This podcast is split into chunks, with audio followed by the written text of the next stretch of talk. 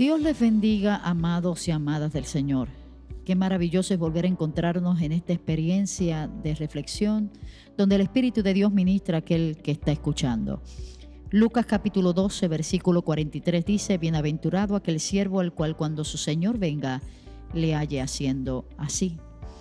Y muchas veces me he preguntado qué pudiera significar eso de que le halle haciendo así me parece que está relacionado con el ejercicio del cumplimiento del propósito de Dios para nuestras vidas. Me parece que tiene que ver con esa declaración maravillosa del Señor de que el reino de Dios se acerca a los hombres a través del testimonio tuyo y mío y la manera en que podemos ministrar al que está en necesidad. En Hechos capítulo 3, la Biblia habla acerca de la manera en que Pedro y Juan llegan al templo a la hora de la oración pero en esta ocasión están energizados por una manifestación poderosa del Espíritu Santo. Así que habiendo recibido esa promesa cumplida, en este momento ellos estaban dispuestos a hacer algo más. Yo estoy segura que ellos conocían al cojo que se acomodaba frente a la puerta de la hermosa quizás todos los días. Y posiblemente este hombre ya estaba acostumbrado a hacer de la indigencia su negocio personal. Pero en este momento, mientras el cojo está pidiendo una moneda, Pedro y Juan se quedan fijamente mirándolo a los ojos y le dicen, no, nosotros en esta ocasión tenemos algo más poderoso que ofrecerte.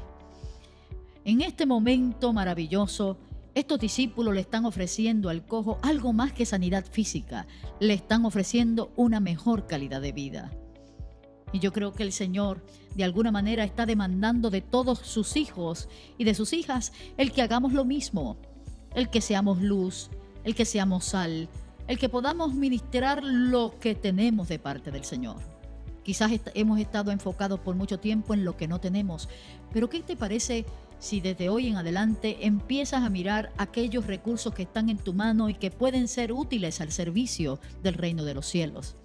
La Biblia dice que Pedro y Juan le dijeron, míranos, no tenemos oro, no tenemos plata, pero lo que tenemos te vamos a dar. En el nombre del Señor, levántate y anda.